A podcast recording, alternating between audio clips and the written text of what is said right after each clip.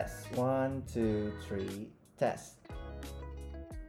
Hai teman kependudukan semuanya, saat ini Anda sedang mendengarkan AdKes, Airlangga Demografi Podcast episode ke-5. Untuk itu, siap-siap untuk mendengarkan podcast tentang kependudukan yang sangat menarik bersama saya Ari dan rekan saya Iftita. Selamat mendengarkan dan semoga berkenan.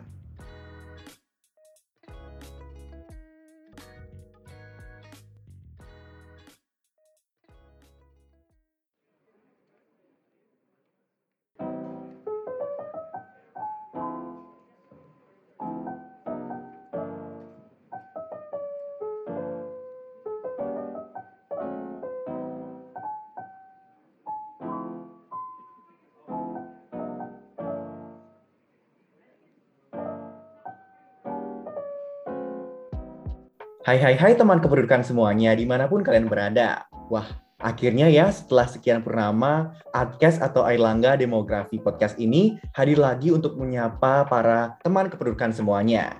Dan mungkin nih, bagi teman-teman kependudukan semuanya yang sudah ngefans gitu ya sejak awal dengan AdKes ini, merasakan adanya perbedaan suara host gitu ya. Ya, benar banget. Ini adalah kali pertama aku mengisi podcast ini. Kalau kata orang-orang gitu, nggak kenal maka nggak sayang. Tapi kalau udah kenal tuh nggak boleh sayang-sayangan. Jadi, perkenalkan, nama aku Dewo Ngakan Made Ari Putra Taman Bali. Bisa dipanggil Ari dan aku adalah salah satu staf dari Divisi Kominfo, Komunikasi dan Informasi, UKM Kependudukan Unair. Nah, jadi selamat kenal ya semuanya. Baik. Di episode ke-5 AdKes kali ini, lagi-lagi kami akan membahas isu yang sangat menarik nih. Dan benar-benar lagi happening banget ya. Tentunya berkaitan juga dengan sisi kependudukan. Nah, untuk mengetahui isu apa yang kita akan bahas nih ya, aku sudah kehadiran teman dari Divisi Riset dan Keilmuan. Halo Iftita, bisa kenalan dulu kah? Halo teman-teman kependudukan semuanya. Halo juga Ari, kenalin aku Iftita Raselia, biasa dipanggil Iftita, dari Divisi Riset dan Keilmuan.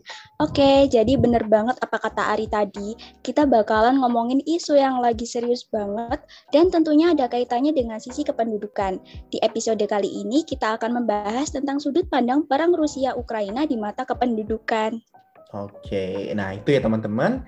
Jadi topik yang akan kita bicarakan kali ini adalah perang Rusia dan Ukraina yang dilihat dari sisi kependudukannya. Mungkin ya Evita, aku bakal jelasin dengan kasih tahu dulu sebenarnya ada apa sih dengan Rusia dan Ukraina ini dulu. Oke Ri, boleh. Oke, jadi teman-teman, sebenarnya Rusia sama Ukraina itu letaknya masih berdekatan nih. Nah, kalau bisa dibilang sebenarnya mereka itu tetanggaan.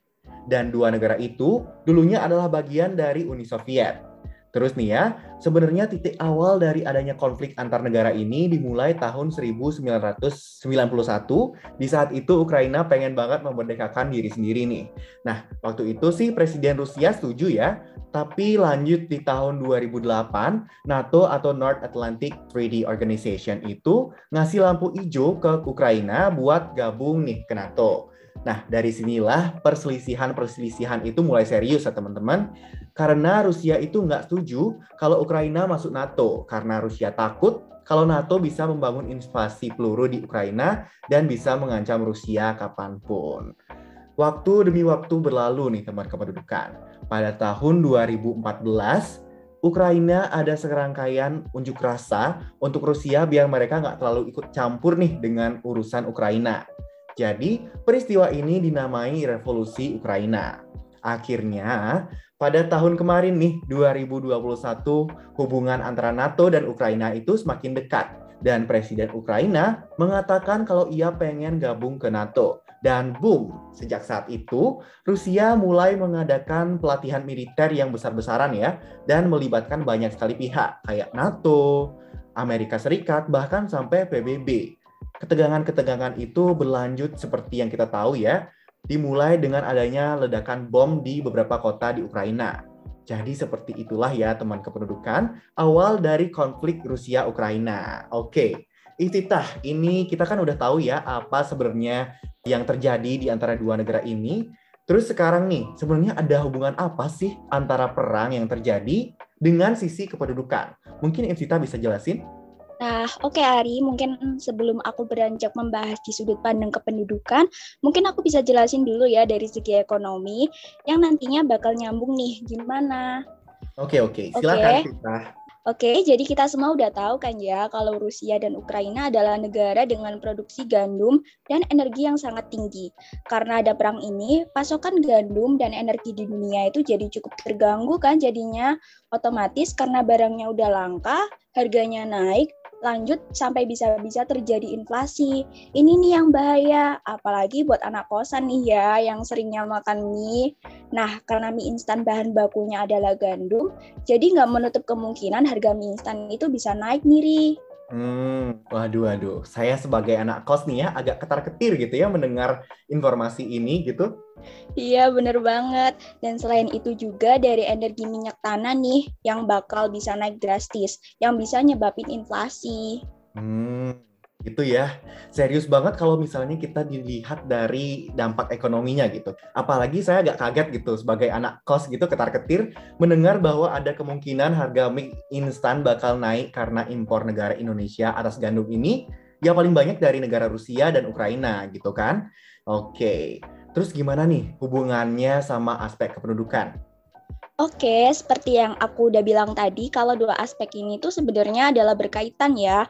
Oke, sekarang kita masuk ke aspek kependudukan. Tahu nggak sih teman-teman, ternyata perang Rusia-Ukraina berdampak pada penurunan tingkat kesejahteraan rumah tangga di beberapa negara.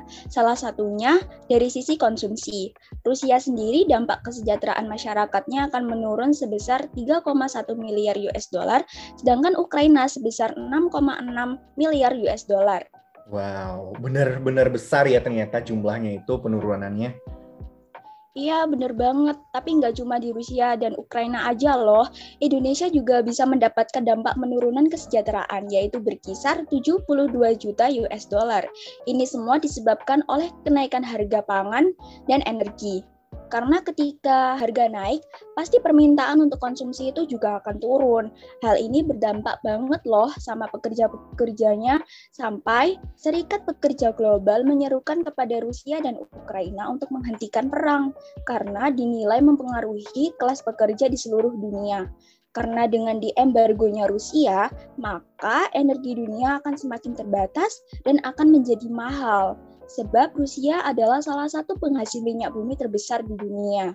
Kalau biaya bahan produksi aja meningkat, maka perusahaan akan melakukan beberapa penyesuaian untuk menurunkan biaya produksi. Salah satunya melalui pengurangan tenaga kerja, karena gaji tenaga kerja itu termasuk salah satu biaya produksi. Oke. Terus tahu nggak sih, If, penduduk Ukraina tuh banyak yang berbondong-bondong mengungsi ke negara tetangga karena keberadaannya yang sangat terancam. Hingga saat ini, sudah lebih dari 2 juta orang mengungsi ke negara tetangga yang mana sebagian besar adalah negara di Eropa, seperti Polandia, Jerman, Yunani, dan lain-lain. Jadi, hal itu mengakibatkan perubahan keadaan demografi di Ukraina. Nah, Indonesia sendiri sudah mengevakuasi 99 dari 153 orang yang bertempat tinggal di Ukraina. Tetapi, penduduk Ukraina yang berusia 18-60 tahun dilarang keluar dari Ukraina. Hal tersebut karena untuk mendukung mobilisasi militer yang dilakukan Ukraina. Terus nih ya, apabila kita melihat di laman internet, disebutkan bahwa pertumbuhan penduduk di Ukraina itu sudah mencapai minus 0,4 sekian persen. Terus apabila peperangan ini tetap berjalan, maka kemungkinannya masih bisa berkurang lagi gitu teman-teman. Oh iya ya, berdampak lagi nggak sih sama komposisi penduduknya? Iya, benar banget tuh. Oke, proses pertumbuhan penduduknya bakal menuju ke arah negatif sih, karena kematiannya lebih tinggi daripada kelahirannya. Dan pastinya hal ini sangat mengganggu kesejahteraan masyarakatnya apabila terus berlanjut. Kemudian ada lagi nih masalah di daerah perbatasan. Ada beberapa wilayah yang dimana masyarakatnya terbiasa menggunakan bahasa Rusia, kemudian dilarang, diblokade, dan diserang oleh pasukan bersenjata. Tentu saja ini sangat mengganggu kebebasan dan hak masyarakat yang memang sudah dari dulu menggunakan bahasa Rusia. Walah, sampai gitu ya, benar banget tuh ya. Nah, teman-teman kependudukan, selain dampak-dampak yang sudah disebutkan, ternyata masih ada loh dampak lainnya, seperti akses sosial, pendidikan, dan juga kesehatan. Pertama, dari segi akses sosial. Di Ukraina tentu banyak sekali bangunan dan fasilitas yang rusak yang disebabkan oleh bom. Ukraina menyebutkan kerusakan yang terjadi bisa mencapai 100 miliar US dollar. Kedua, dari sisi pendidikan. Tentu hal ini termasuk dampak yang signifikan ya teman-teman, karena pendidikan adalah aspek yang penting bagi masyarakat. Dan apabila terjadi ketimpangan, pasti akan berpengaruh terhadap kualitas anak-anaknya, bahkan hingga ke angka harapan hidup masyarakatnya. Dan yang terakhir nih, ada dampak kesehatan. Ternyata peluncuran senjata nuklir ini sangat berdampak pada kesehatan, sebab dapat mengakibatkan kebutaan, tuli, dan cedera lainnya. Oke, jadi bisa ditarik kesimpulan bahwa perang Rusia dan Ukraina ini banyak banget loh dampaknya teman kependudukan, mulai dari ekonomi, masalah kependudukannya, keamanan, dan lain-lain. Apalagi dampaknya ini nggak cuma berpengaruh pada Rusia dan Ukraina aja, tapi juga ke beberapa negara lainnya, termasuk Indonesia. Semoga konflik di antara mereka bisa segera terselesaikan ya teman kependudukan. Amin, astungkara. Oke. Semoga kedamaian selalu menyertai kita semua ya. Baik, teman-teman kependudukan dan Iftitah, sepertinya cukup sampai di sini ya diskusi tentang konflik Rusia-Ukraina dan hubungannya dengan sisi kependudukan. Terima kasih kepada teman kependudukan karena telah mendengarkan AdKes, Airlangga Demografi Podcast ini hingga akhir. Dan terima kasih juga ya Iftitah karena telah menemani saya dan kita semua pada kesempatan kali ini. Oke, sama-sama Ari. Sip. Teman kependudukan semuanya, tentunya Airlangga Demografi Podcast akan hadir kembali dengan membawa topik-topik yang lebih menarik dan tentunya berhubungan dengan kependudukan. Baik, sekian dari saya Ari. Dan saya Iftitah. Sampai jumpa di lain kesempatan. Bye-bye.